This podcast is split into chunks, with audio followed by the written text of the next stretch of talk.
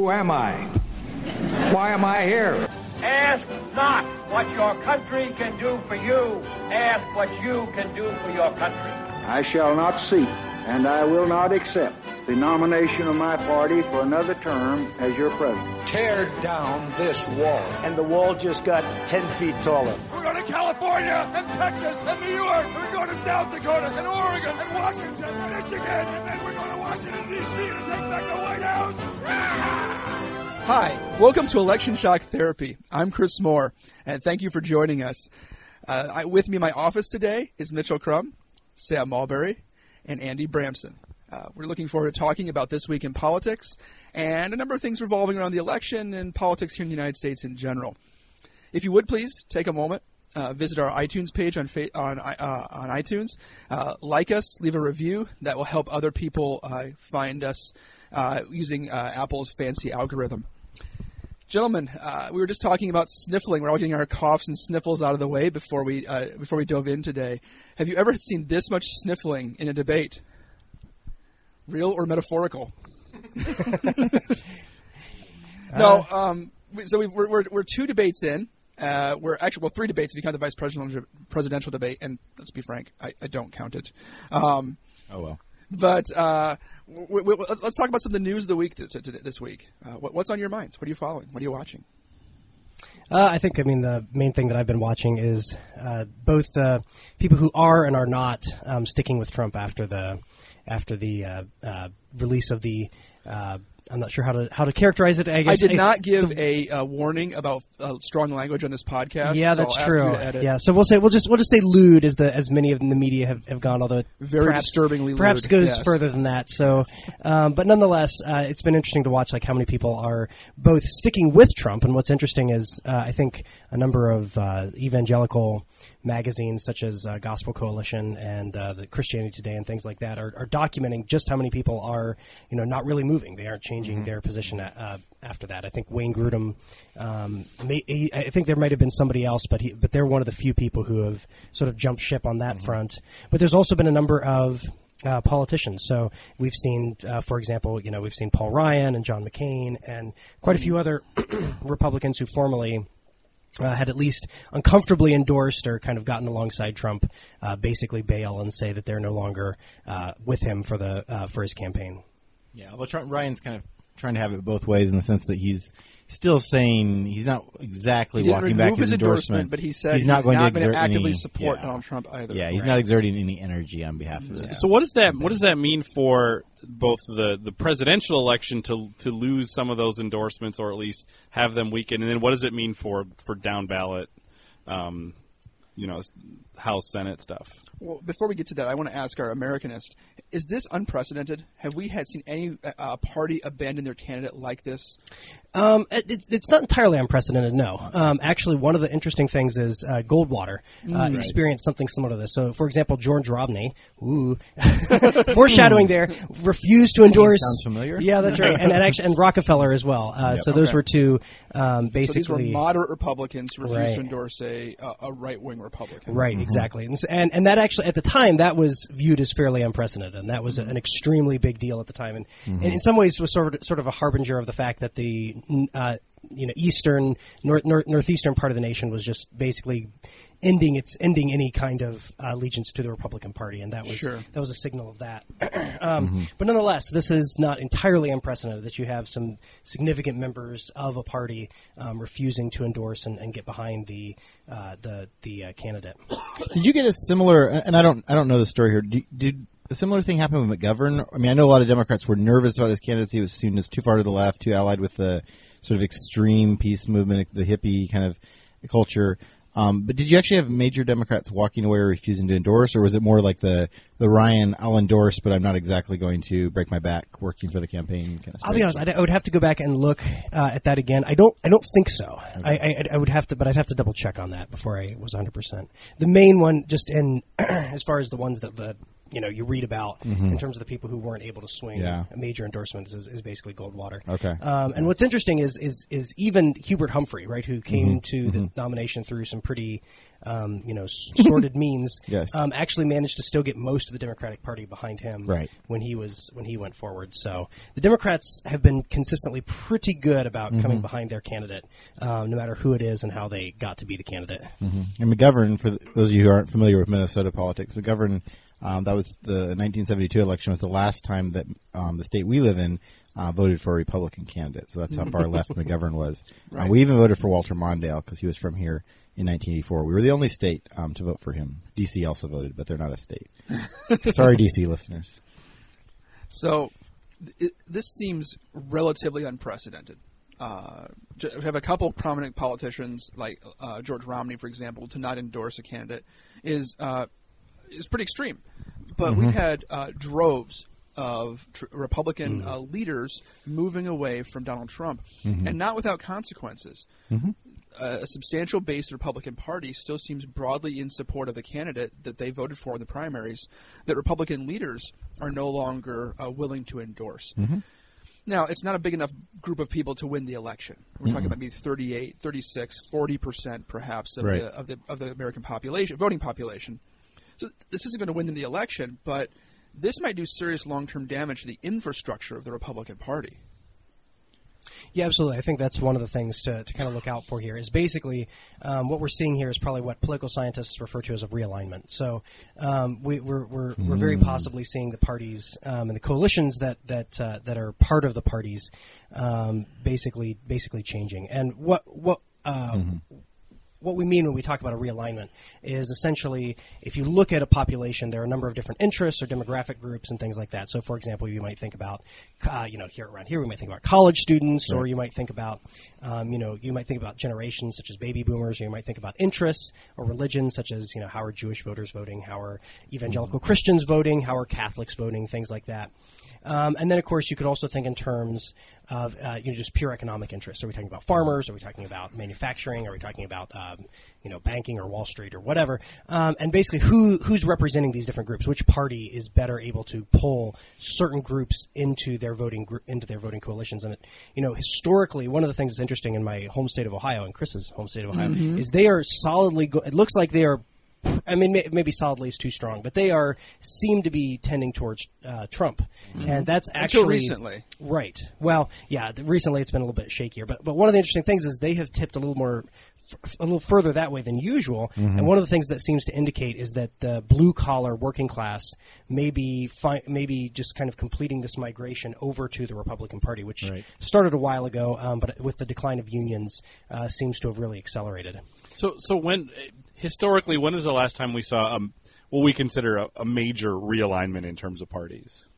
So um, a major realignment, uh, pr- pr- probably the last one that we really saw was around the Reagan uh, Reagan Revolution, which was in some ways just the completion of a realignment. I mean, realignments take years and years Sure. and years to actually Right, sure. happen. You know, you suddenly see them in a, in a couple of elections, but they've been Yeah. going on for a long time. Yeah. Um, so in, in, in Reagan's time, what Reagan basically managed to do was bring evangelical Christians fully into the Republican fold because prior to that, they were um, mostly Democrats, really.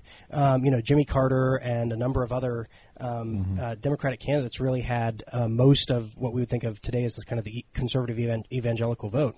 Um, and so Reagan basically completed that, and he also managed to, of course, bring in the more hardcore conservatives, um, you know, basically like the libertarian types and big business and things like that, um, which has more or less stayed there. And I think that's the other side of this realignment right now that we're seeing is we're actually seeing, um, especially larger businesses and Wall Street banking and things like that, is actually drifting away from the Republican Party and seems to be drifting a little bit further and towards the uh, towards the Democratic Party in this election. Why do we think that is? I mean, we can explain that possibly with the na- with the nature of these two candidates. Hillary Clinton, as has been sort of famously documented, is um, well liked by Wall Street. Mm-hmm. And and by the way, I, I, even as I say that, I cringe because I don't like using these blanket terms like Wall Street and Main Street. Yeah. This creates a false dichotomy. Mm-hmm. Right, right. Anybody who has a 401k in the country is also a fan of Wall Street in some kinds of Mm-hmm. ways. Um, so she's a, uh, she's given plenty of speeches, uh, as as her opponents like to point out that she's uh, she's uh, tied up with with you know with big banks, and that's not unusual for a Democratic candidate. Uh, Barack Obama and even um, John Kerry and others have also been uh, affiliated with uh, Wall Street investment Right. banks and other sorts of things. But what we have in this election is a, is a really strong dichotomy between a, between Clinton, who is that way, and Trump, who, although he is wealthy and, and a real estate mogul, has railed against big banks Right. uh, rhetorically, with not a lot of information about how he might fix them. But Mm-hmm. Uh, is is that is this is this temporary, Mitchell? I guess is what I'm asking. Uh, Is this because of these two candidates, or will we see this? Is this is this part of your realignment that you're discussing? Uh, I mean, obviously, some of this is, um, uh, you know, the oddness of this election. So, you know, we have Trump, but nonetheless, you know, Trump is where he is because of underlying uh, popular forces. I mean, it's you know, it's it's it's it's not enough to simply say, well, well, you know, Trump is there because you know of, of completely weird things. There are weird things about Trump. I mean, he's a very popular, um, well-known person before he goes into this, but nonetheless, you know, he was he was chosen by a Democratic primary, and I think one of the things maybe that uh, one one of the most convincing arguments that I've seen for how this realignment, you know, if we if we want to think in broad terms, that I think maybe work a little bit better than sort of just you know, as as Chris was saying, this sort of like Wall Street, Main Street is basically uh, urban and rural. And we're really seeing a much stronger division now between the way people who are in urban environments vote, um, which is primarily heading towards Democrats, and people in rural um, places vote, which is tending much more strongly towards the Republicans.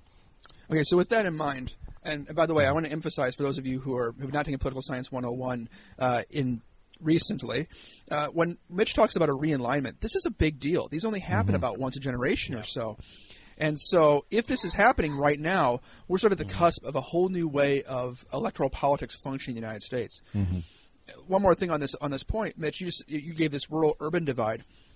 If that's true, we continue to have an increasing urban population and a de- decreasing rural population. Even states like Minnesota, at a state level, struggle with how do we get young people from the from, from rural Minnesota to stay in Minnesota and not to go to mm-hmm. Chicago or St. Louis or Seattle or L.A. or New York or mm-hmm. whatever.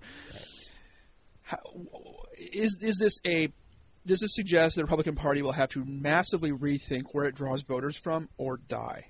Uh, so in general, uh, that's and in, in some ways that's true. I mean, the parties are always um, changing in, in that way, though. Um, they're always trying to find new voters. I think um, one one prediction that very well may come uh, come to pass here is that basically because the Republicans have managed to control state houses in uh, over 30 states, that they will continue to be very strong um, in the, in in the legislature. So in the House, they will the Republicans are not going anywhere soon. They they will control um, that that branch of the federal government. So you're, you're this is part of your electoral prediction. You think the Republicans hold on to the House? Um, I would say yes. I, it's, it, it, would take it would take pretty extreme, even beyond the extremes that we've seen, um, for that for that to change. Um, and we could talk about that at some point if we wanted. But But I mean, the, the most recent predictions have them at around 230, 231 safe seats. So, I mean, like, and then there's still the toss-ups, right? So, it, it would take a. I agree with Mitch. It'd take a lot of turnover for this to happen. I just don't see it. and, and and I think the other thing to think about, and this is and this is what will be telling as we as we go forward here, is what kind of candidate uh, and what kind of party will the Republican Party try to refashion itself as mm-hmm. Mm-hmm. going forward here. And oftentimes, you know, when parties experience electoral defeat, usually there's sort of a, a moment of, of sort of soul searching to say who can we try to attract into our fold to win next time. Mm-hmm. You know, which which groups can we actually try to say that we will service so that we can actually try to win. And it'll be interesting to see who the Republicans try to draw on. Who do they try to bring into the fold um, after after this election? Yeah. The other thing about this whole realignment discussion, I mean, I'm I'm still, I guess, not entirely convinced if we're whether we're going to have a realignment or not. I think it's certainly a possibility. I'm open to that, but I, at the same time, it, it, it's hard to sort of distinguish in this election how much of this is the idiosyncrasy of Trump, who's such an odd mm-hmm. candidate.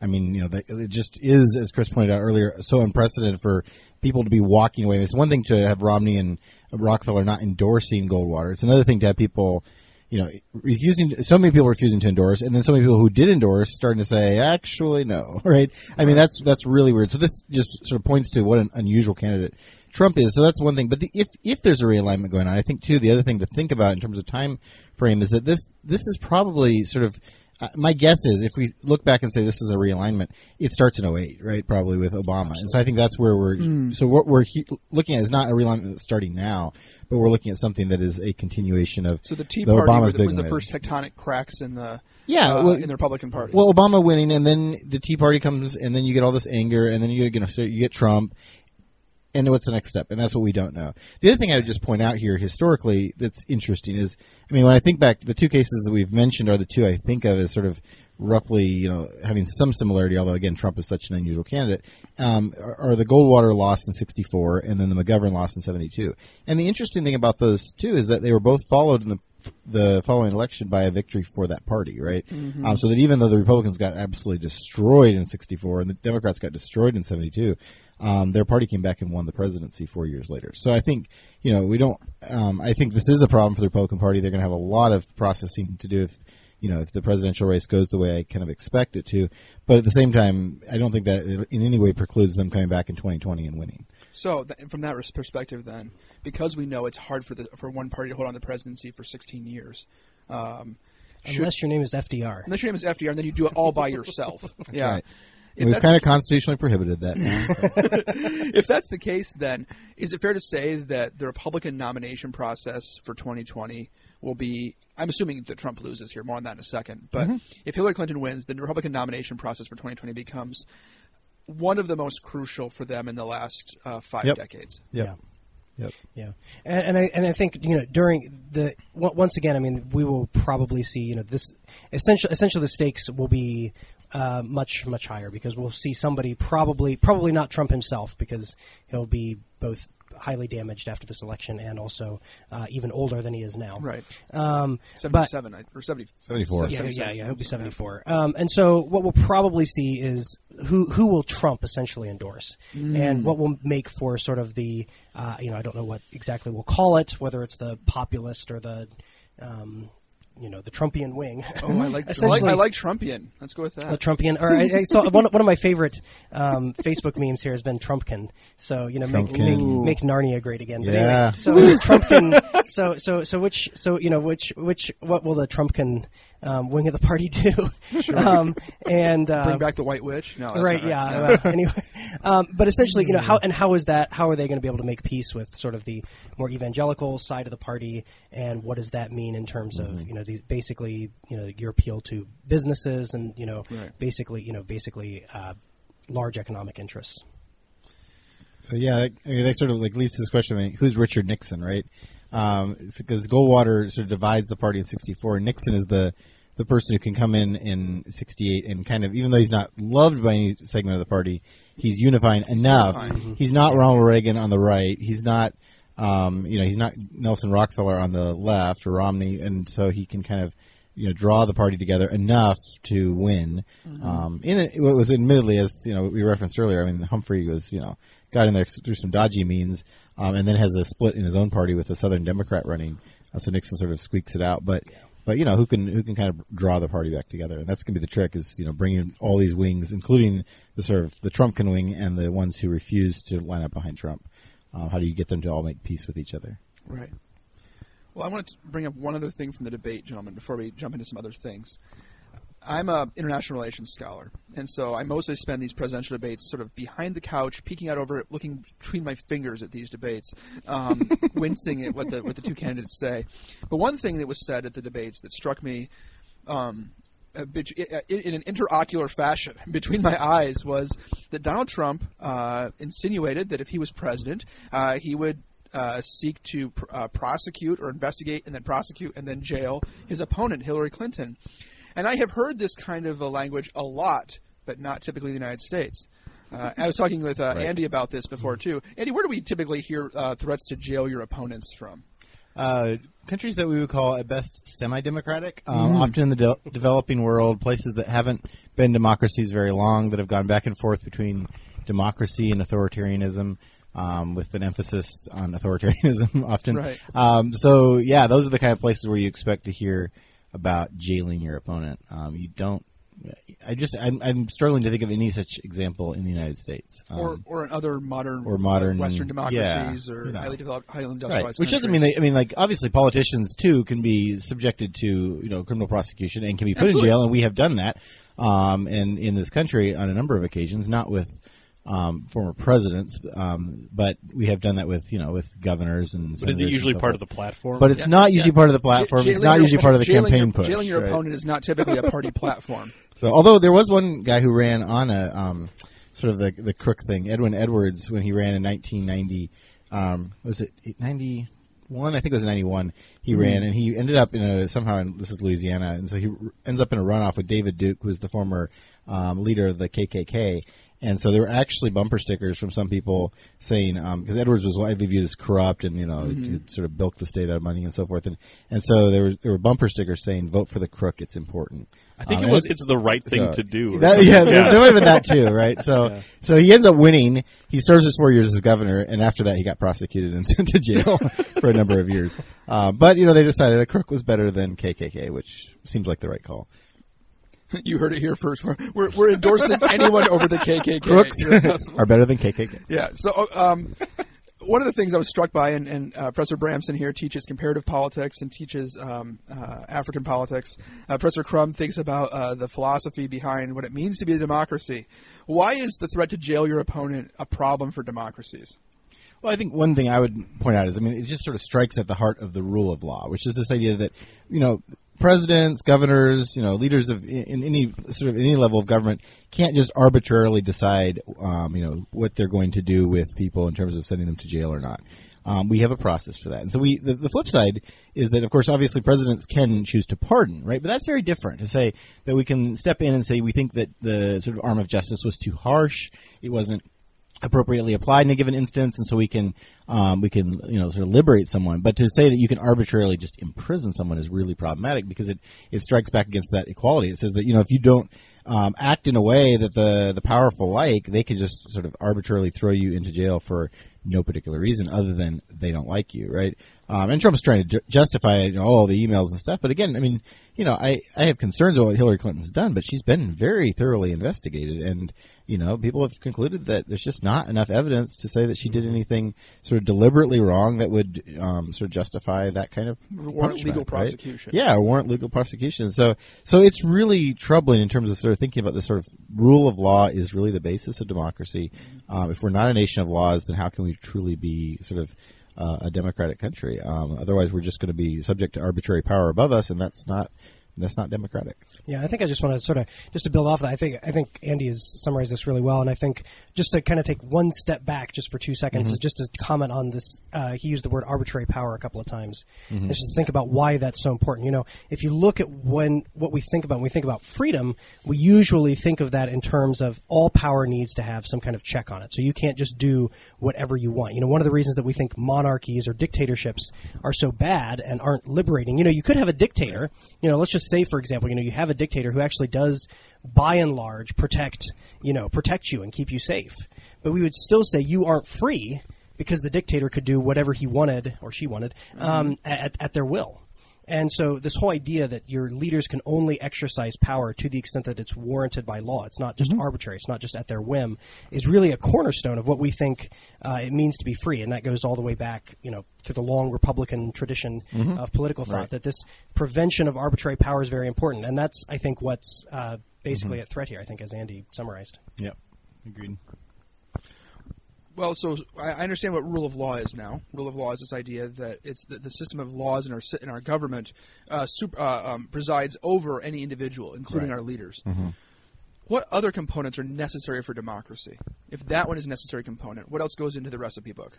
Uh, Yeah, I mean, I'll throw a few things out there, and then you, you can feel free to add in. But we were just talking about this in my introduction to comparative course um, yesterday. I mean, so one thing that sort of seems pretty obvious is you need some kind of um, method for selecting leaders that's free, that's fair, that's open to everybody. Yes. We usually call those elections, right? I suppose you could use some other term, but you know, so that really um, allows a sort of for you know in, anybody potentially to pursue this office. So any one of the people could rise to to power and could t- sort of assume this role of governance. Um, also, you know, kind of related to that, you need to let people choose broadly, right? So there there is a case to exclude some people. I mean, so in this country, for example, we exclude people under eighteen, right? Which seems wise. I mean.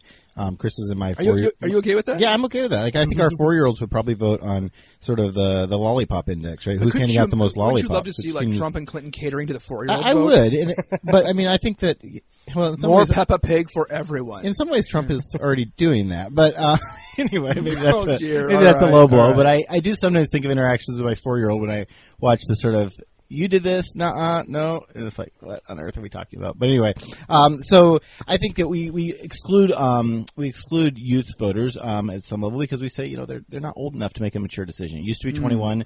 We lowered that um, in the Vietnam War to 18, um, just because we said you know if, if they're If old enough be to die, they're old enough to vote, right? Um, if they're old enough to die for their country, they're old enough to vote for who leads um, and sends them into war, right? Which seemed like a, a very Kantian kind of notion. yeah, yeah, and it seemed like a fair a fair point, right? um, so we exclude the children, and we exclude um, sometimes insane or people who've committed um, felonies, right? People who are again who are either have so deeply violated the rule of law that they seem to have sort of abdicated their right to vote, or people who just simply don't have the mental competence. I mean, it's the same argument for excluding Although insane we, we as do vary on that issue, right? Certain states do allow felons to have more voting Yep. rights than others. Yep. And those are again, those are gray areas, right? I mean, like, just like 18. I mean, we could say 21, we could say 16, right? I mean, Mm-hmm. you could make a case that maybe 16 year olds are fine, right? I mean, what's the, you know, there's not some magic thing that happens on the day of your 18th birthday, right? So, Although ostensibly you um, graduate from high school, maybe that's the yeah, maybe, right? Um, so, it, but it's the point is, I mean, you could draw these lines in different places, but we all pretty much agree that four year olds probably shouldn't vote, right? I agree. Um, no one's going to draw it down that far. So, um, so, so, so voting, broad voting, um, free, free elections, right? Mm-hmm. Um, and then, um, obviously, you know, sort of this idea of rule of law that we've talked about, like the laws have to be important. Um, the other thing I'd, I'd throw in there is that you need to have, um, you know, you need to have broad rights, right? That people have to have a right to assemble, to be able to Yes. sort of um, take political positions, um, and that connects to the rule of law, right? I mean, you, you need to be able to be free to do that without fear of repercussion, right? And then the final thing, So that includes freedom of speech. yeah, freedom of speech, religion, freedom of press, so forth, freedom to assemble. Um, with This sounds like the Bill of Rights. Yeah, it does a lot, sound a lot like that. And then the final thing I just throw in there is um, that doesn't is something we don't relate to much here, but it matters in a lot of countries. Is that the elected officials actually have to govern, right? And so Mm-hmm. you can't have a situation where you're electing people. It's free and fair. You let anybody participate. You let lots of voters choose, but these people don't actually matter, right? So, for example, or they don't make the final decision. So, for example, I mean, Iran has reasonably free and fair elections in the sense that they let you know candidates run, they can vote, people are allowed to, to vote very broadly. Um, they have some rights to assemble, to you know, sort of have pretty competitive elections, but they also have this Islamic cleric who can veto anything, right? And this person is chosen by a religious body. He's not responsible to the people in any way. Um, that's a problem, right? In other countries, what we've seen is the military having this kind of role, right? Egypt, for example, Um, Egypt, for example, Pakistan. right? So yeah, and, and lots of examples historically in Africa and um, Latin America. So those are the the main things I'd point to as sort of essential to democracy. I would add one more to that, although I think you've covered the list quite adequately, and that is that um, a real democracy also needs to have some kinds of protections for the rights of minorities. And I don't here necessarily mean ethnic or Mm-hmm. racial minorities, but I mean whoever's not in power. So if the Repu- if the de- Republicans seize control of both houses and the presidency, Mm-hmm. there needs to be some sets of rules to protect the the the the rights of the the loyal minor the, the loyal opposition, the, the Mm-hmm. Democrats in that case. Yeah.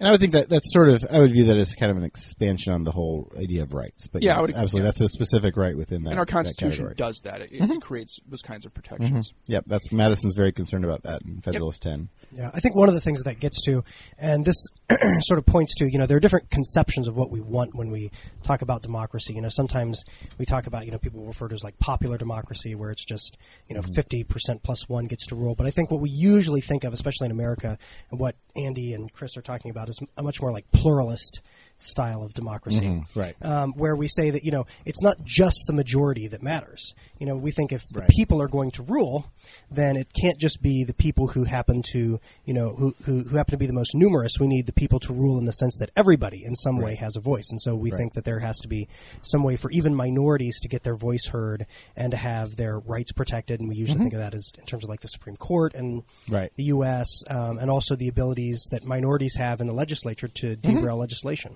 Yeah, and, and an independent judiciary is often seen as really important too. To Mitchell's point, I mean, uh, having something that can sort of assess whether the rule of law is really being applied, so that's just not in the power of the executive, which could abuse it, right?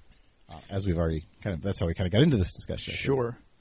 Though I, I would say that uh, not every democracy needs to have some of the things the United States democracy has. Uh, our Constitution emphasizes a Right. separation of powers. Uh, it tries to balance between various branches of government, and not every democracy has that.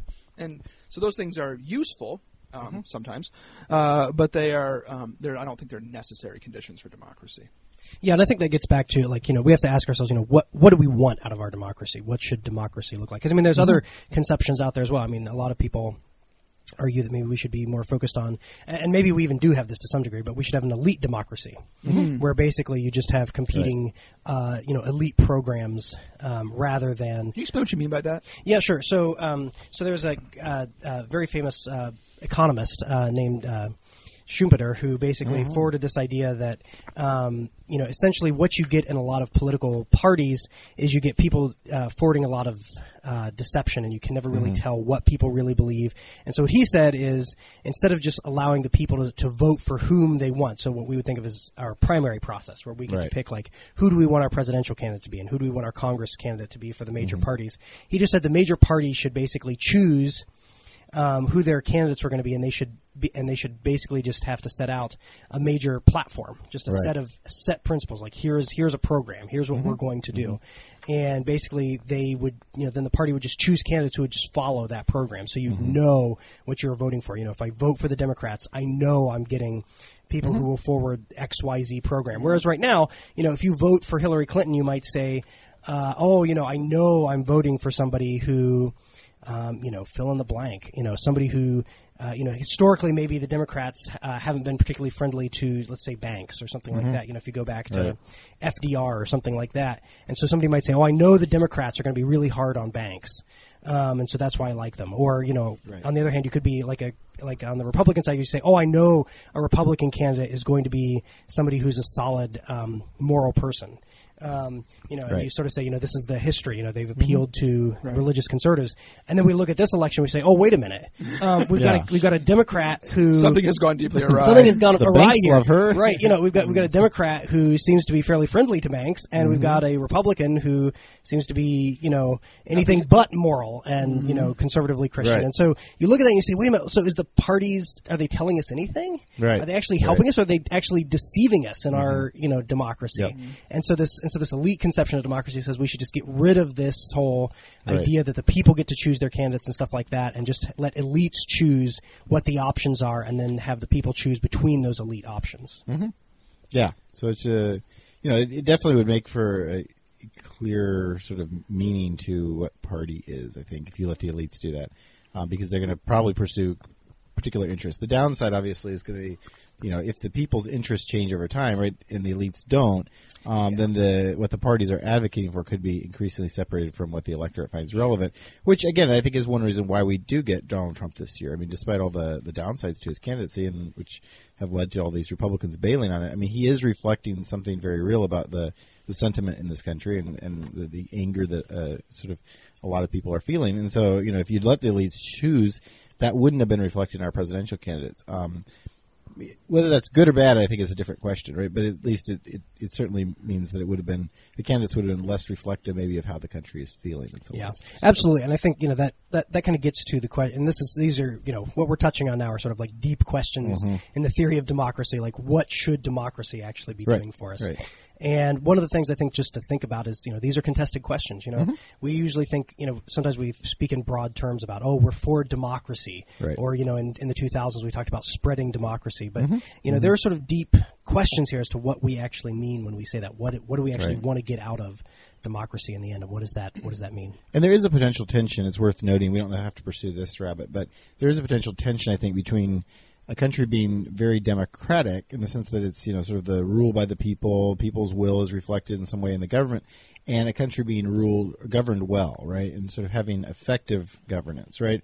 Um, and sometimes what So the like, people like want. an Aristotelian sense, sort of like having the philosopher king in charge, not particularly democratic, but in the in the well, interest of the people. sort of. I mean, I wasn't going to go that far. Right? I just, I guess there's a the, the issue is there's a sort of tension sometimes between representing the most possible sort of people's views in the most the biggest possible way, right, and having a sort of unified sense of governance, right. So it's sort of Aristotelian, but I would point more to the sort of like why he doesn't like democracy, right? Which is that it's kind of Ruled by the um, rabble. It's, it's ruled by the rabble, and there's too many people involved, right? At some level, I mean, so you can even see this in in sort of different kinds of democratic systems, right? I mean, Sure. um, proportional representation, where you basically have people vote for a party list, and then you give the the list a percentage of seats in the national legislature based on how many votes they won, um, is very representative, right? It does a very nice job of representing the views of the people. And some it also makes do it this. what's that? In some Israel countries do that, this, uh, and yeah. and it's the problem is it creates very fractured governance, right? So Israel's a great example. I mean, they have you know they they only require parties. I think it's now like three point two five percent. It used to be even lower, like two percent. Um, but then you have to win a very small number of votes to get representation in the parliament, which means when you try to put together a government, you have to get you know 10, 12 parties in there often. Um, and you have to try to make them work together, and it doesn't work very well, right? So it's it's much easier to have unified governance if you do something like Britain, where it's just first past the post, whoever gets the majority governs, and they usually have a majority because it leads to generally a two party sort of alignment. Um, they have a few others, but they're usually you know for fairly small groups, right? Um, and you can govern in a much more unified fashion, right? So that's less representative. It's less democratic in one sense in terms of sort of really representing the people well, but it's better for governance. So there could be a tension between sort of the the the good of sort of democratic representation and the good of effective governance. Or on this point, let me pose a question to the two of you. Uh, in a summer issue of The Atlantic, Jonathan Rauch wrote a piece about, I think, titled "How American Politics Went Insane." Um, And uh, he's trying to explain the rise of, of a candidate like Trump, which has caused many Republican elites to disavow Mm-hmm. him or to campaign for him very, very half heartedly. And trying to explain how this happened, and what Rauch is arguing for is a move away from democracy, uh, Mm-hmm. specifically within the primary system. He argues that Yeah. we got more moderate, more uh, uh, moderate qualified candidates from both parties when we had less democratic primaries. Yep. When essentially a smoke-filled room of party elites would Yep. pick the candidates who they would try to pick in order to appeal to the vast, to the Mm-hmm. widest uh, group of Americans possible. And now we have primary systems where a very committed group of generally more radicalized party elites Mm-hmm. on both uh, the Democratic and the Republican side end up picking candidates that are more to the to the fringes of the of American politics. Yeah. So can I put you on the record here? Are you? What do you think of Rauch's idea? Should should we become less democratic in the primary system? Um, I mean, again, this gets back to the question of what it means to be democratic. Um, I think there's a strong argument to be made that actually, by removing some of the popular control over the primaries, you actually make the process more democratic. Um, and it's in this, and it's in the sense that Chris, you know, you already said it. Um, basically, if you have candidates that the you know the party elites are choosing who will appeal to a wider range of American voters, then arguably that's more democratic. You've got people that Right. more people will be happy with leading the country. You know, if we look, you know, one of the things we've been talking about on this podcast a lot is how these are the two most disliked candidates ever. Yep. And yet these are the candidates that the party elite, that the party um, base chose. And I think that gets to one of the important things. I don't think we've talked about this necessarily, but you know, when we think about the party primary process, basically, you know, America always has this embarrassing fact that you know we don't turn out very well to vote. Right. And you know, compared to other democracies, we are really just abysmal. Um, Why and- is that? Um, well, there are a number of reasons. Um, uh, I mean, part of it has to do with the fact, you know, it's just sort of a rational calculation where you say, you know, what am I going to get out of this? And a lot of times, what you what you're going to get out of it is, you know, an hour or two away from work, having to hire a babysitter, having to drive somewhere, stand in line. And the fact is, you know, this is sort of the dirty fact that we all kind of know is our vote is not going to change the outcome, right? Right. And, and especially with the electoral college system, you know, uh, in terms of the presidency, you know, you may be you've got a better chance of impacting the outcome on lower level races, but that's even then it's not that great. And we vote on Um, tu- we vote on Tuesdays. A lot of places vote on Yeah. weekends. Okay, I mean, so- So we've got all that, but then, things, but then I think um, the other thing to think about then is who turns out to the primary mm-hmm. elections is going to be the big question. And you know, if we already have trouble getting people to show up for a general election where you're actually electing the candidates, Right. you got to think about who's going to turn out to Yep. another election, do the same thing in the spring, and you know who's going to be able to, who's going to want to do the research, who's going to actually be engaged at that time. And the answer is it's people who are really, really, really engaged in the mm-hmm. party. It's going to be people who are more extreme, mm-hmm. people who are further to the right or the left, and so what you're going to see in the primaries then is is, is a candidate that's chosen by the, as Chris already said, the fringes of the parties. This isn't going to be somebody that uh, you know most people, you know most moderate Americans is, are going to be happy with. This is somebody that um, you know the extreme partisans of a party are going to be happy with, and that's you know a lot of times you know you look back and that's uh, you know that's that's oftentimes where we end up. You know you look at some you know you look at you look at various candidates on um, you know even even going back you know, for example, thinking about thinking about the Bush years. You know, John McCain was a much more moderate um, widely appealed candidate at the time, but Bush won because he was better at appealing to sort of this grassroots, um, you know, Republican Republican base. Mhm. Yeah, McCain. I mean, like in 2000, might well have won by much more easily um, than sort of Bush did. Yeah. Um, and, and so it, it is interesting. I mean, like, it does get to the question of where where do you want the sort of the Democratic choice to happen? Do you want it in the primaries to again let these sort of hardcore people come out and choose the party nominee, or do you want to sort of have the people in November be able to choose and be comfortable? And, and it does strike me, like to Mitchell's point. I mean, I think that you know even though these people we have were chosen by democratic processes. If we let the elites choose, and we had, say, on the Democratic side, maybe a John Biden or, or Joe Biden or John Kerry um, nominated, and on the Republican side, maybe a John Kasich or a Marco Rubio, right? The a lot more Americans would be unified behind the major party candidates. Um, they might not be wild on. If you're Bernie Sanders or a Donald Trump supporter, you know you're probably still not very happy about those choices. Um, but you're going to be less unhappy as a Donald Trump supporter than if Hillary Clinton wins. well, right, and you're gonna and you're gonna probably get behind the candidate for the most part. Mm-hmm. Um, and the problem is all those people in the middle who are now deeply unhappy are saying, "I'm sitting it out. I'm voting third party." Right? Um, they're gonna probably line up behind Joe Biden, John Kerry, John Kasich, or Marco Rubio, whereas Right. they may not fall into line behind Trump or Hillary because they just say these, these candidates are just too unacceptable. Yeah, and unfortunately, what that also does, just to get back to democracy too, here's I'll make one more pitch for the elite democracy here. is this and, that, and that is that you know basically it un, it undermines the legitimacy Mm-hmm. of the election itself. You know because basically what we have now is we've got a lot of people who are saying you know I don't want either of these people to be president, Mm-hmm. and I really don't want to accept the outcome one way or the other. Right? You know they're going to say even if Mm-hmm. even if you know even if they sort of lean more towards Hillary or lean more towards Trump, Right. they're like I don't want these people to be president. And so essentially what that says is, you know, I don't trust our democracy. I don't trust this system. And so in some ways, if we wanted to sort of prop up and support democracy and say, um, you know, and show that show that it actually leads to legitimate outcomes, um, you know, having a process whereby elites have a little bit more control might actually might actually help. All right, gentlemen, let me make a modest proposal then, and see if you buy into this. Uh, this is this is absolutely a half baked idea. I have given this almost no thought at all. But uh, if I mean, if I'm going to go with this elite elite democracy idea that you guys are both proposing here, let's let the two parties begin to constrict the democratic process within their primaries. After all, they run their own primaries. Right. The primaries So- have no requirements. So let's let's Democrat. let them become more smoke-filled rooms. I'm going Mm-hmm. to worry about how they do that. But in order to get more, make the election itself more democratic. What do you think of this? What if we uh, got rid of Columbus Day uh, as a federal holiday? um, I think there's enough derision about Columbus Day that we could maybe do that safely. Might work, yeah. Um, I don't know that Columbus has a big constituency. So we get rid of Columbus Day, and then um, we make the second, the first Tuesday in November a national, a federal holiday. So that no federal offices open, banks are closed. There's enough things that it's gonna it's gonna um, make it more of a holiday. And and here's the here's the sticky part. What if we gave everybody ten bucks for voting? Oh, I, I think I think that's actually a great proposal. I mean, It's, it's, it's about you know if we, if we think about 200 million voters, that's that's two billion dollars. We spend that, that's like five jet fighters. I mean that, that's I mean that's that's very doable, right? Five two billion dollars gets us. Um, everybody's incentivized to vote. It's like paying for jury duty. We pay for other kinds of uh, public services. Why don't we Why don't we uh, give people a ten dollar tax credit if they showed up to vote? Yeah, uh, and, and I think in some ways, you know, what that and the does- tax credit's probably a better idea than handing them to. Just handing out right, cash, but cash would be far more popular, you, right? I mean, It would be, but it, uh, yeah. I could imagine some problems, but yes, I I generally like the idea. Uh, I mean, I think you know, in some ways, this is what this. Uh, there are. I'm not a comparativist, so maybe Andy can speak to this. One. But other, from what I understand, other countries already do this to some degree, right? They either have punishments where you get fined, Right, right. um, if you don't show up, or they actually have like tax incentives. Which essentially is the same thing, right? We just, We're just labeling it differently. I'm Right. rewarding you for showing up. I'm punishing you for not showing up. Right.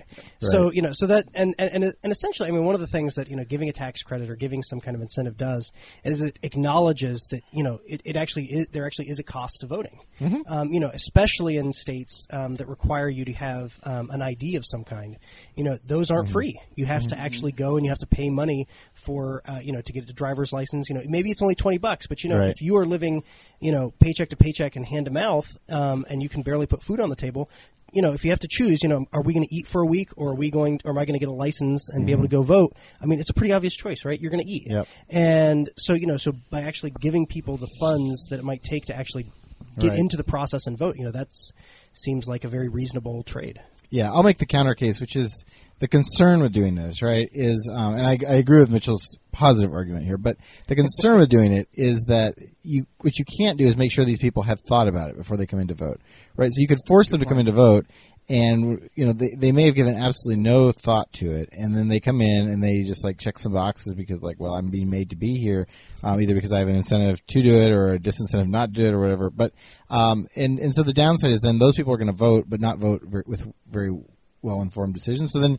I mean, what do they vote on when they walk in? Is it just they just vote for the? Well, I think I voted for this party last time. I'll vote for them again.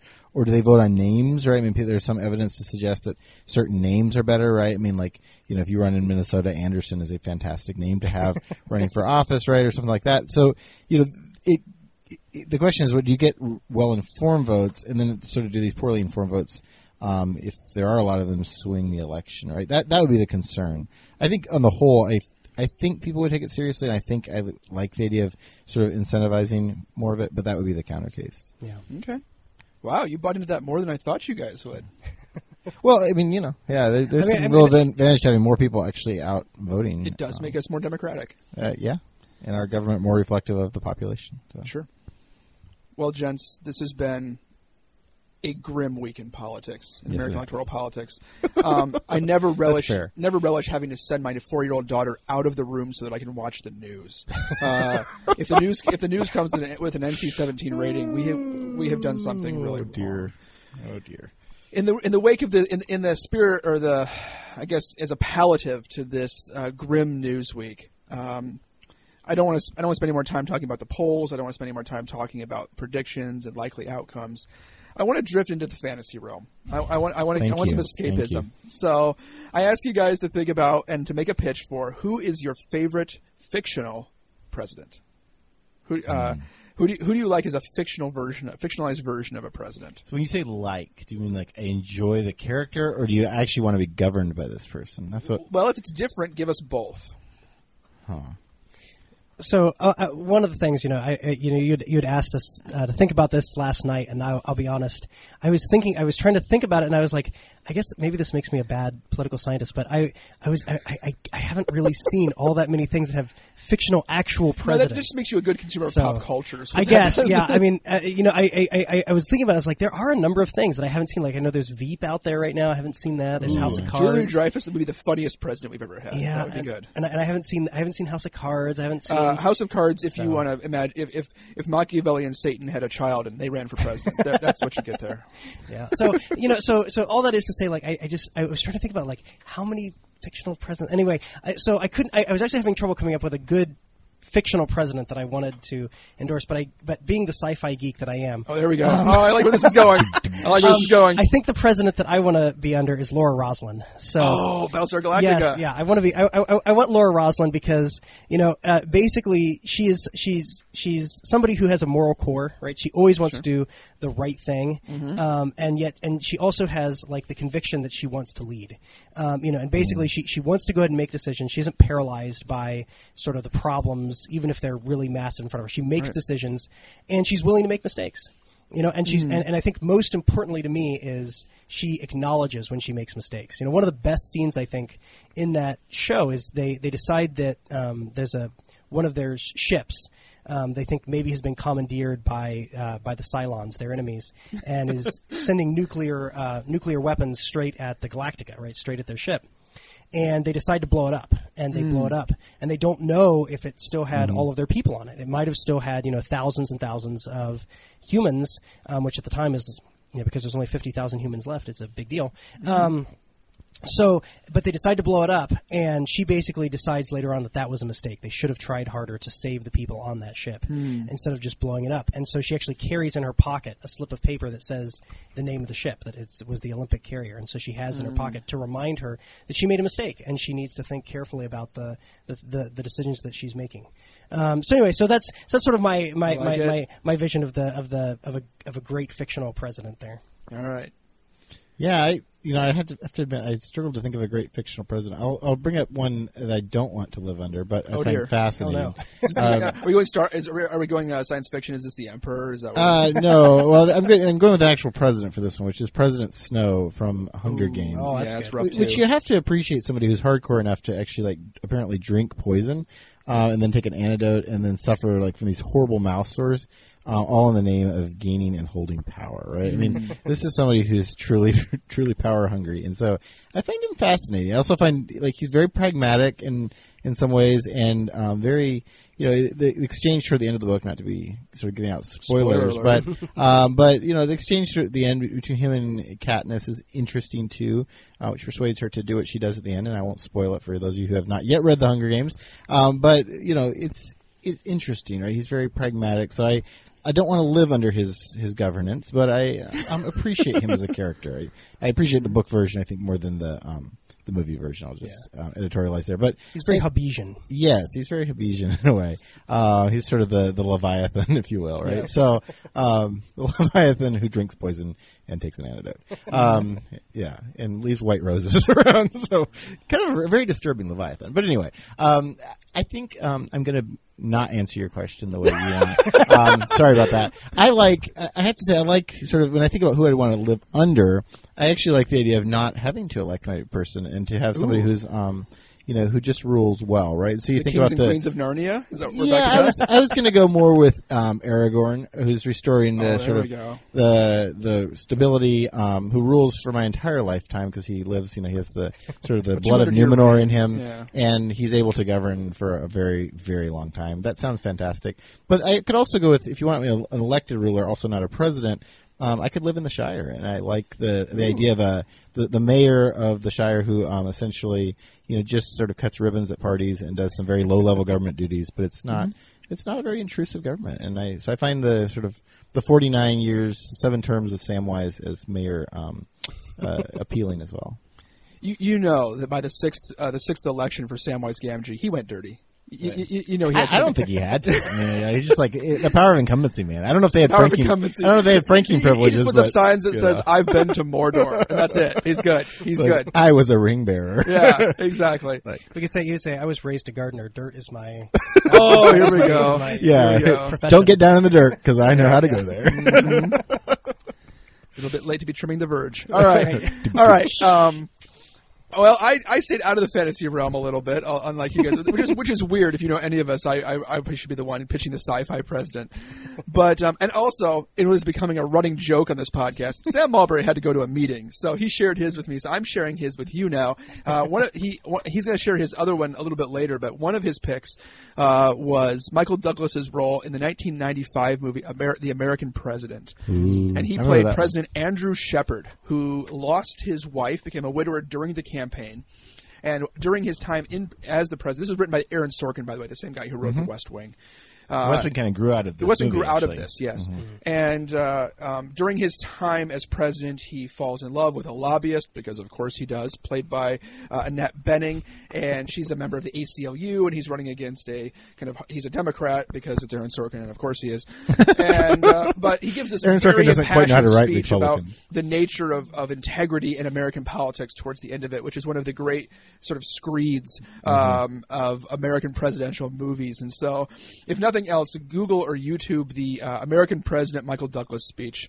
Uh, It's only about a minute and a half long, and it's it's it's. Uh, It'll get your blood boiling one way or the other. the one I was going to say is a little bit more lighthearted. It's a terrible movie, but I kind of like the concept behind it. In 1993, a movie uh, starring um, uh, Kevin Kline came out called Dave. I know which one you're going with. Did you ever seen Dave, guys? I did. Yeah. Dave's not a good movie, but uh, Dave is the idea that I kinda like this, Dave. This uh, car, sa- this this like local car salesman guy, some a salt of the earth fella who happens to look exactly like the president, uh, gets pulled in by Secret Service because the president has um, has suffered a, a, a fatal stroke. Or doesn't he get pulled in before? I thought he was like pulled into like be a body double and then Yes. the president. Exactly. Yep. right, Yep. yeah. Yep. Because yeah, so he he'd already been doing sort of small time for his own car dealership. Like, look, look, doesn't this guy look like the president? And, Yeah. And so then he's pulled in to be a body double, and then the president dies, and in a completely unconstitutional, utterly bogus uh, way of operating. They just the, the the White House decides to pull us to to try to pretend like the president has not suffered a fatal stroke, and so this Right. this guy, this ultimately guy, has to pal around with uh, the first lady, who knows it's not her husband, and of course, of course, of course, of course, they eventually, of course, fall in love, right? Um, but uh, the whole point of it is that it's sort of like if you just put a good, salt of the earth guy in the presidency, you could fix everything. Mm-hmm. So he sits down with a calculator and redoes the U.S. budget and balances the budget. Yeah. It's it's, it's this super heroic set of ideas that somebody uncorrupted by politics could just come in and fix things, and that really resonates with a certain sort of sense that Americans have that Mm-hmm. politicians are corrupt, and if only we could get somebody good in there, we could just straighten everything out. And as political scientists, we find that idea to be deeply skeptical. I review that idea with deep skepticism, but I love it as a movie. It makes a great story. uh, so Dave's Dave's my pick. There you go. Oh. Well, gents, I have I've thoroughly appreciated this. Uh, when we come back next time, we'll have to get Sam's other story on uh, who his presidential pick, All right. and we'll talk about we'll see if some other trends hold. We've seen a widening of the gap in the polls. We've seen uh, predictions for the presidency uh, tilt towards Clinton. We have another week before until our next podcast, unless, we, unless something amazing happens, which case we'll drop an emergency one on you guys. We'll also be doing a few more. Um, uh, individual interviews with some of our colleagues here at Bethel and some of the insights they can lend to the political process. In the meantime, though, uh, thank you both for, for being here. Thank you both for contributing your thoughts and ideas. And on behalf of my colleagues, I'm Chris Moore saying, Go Royals.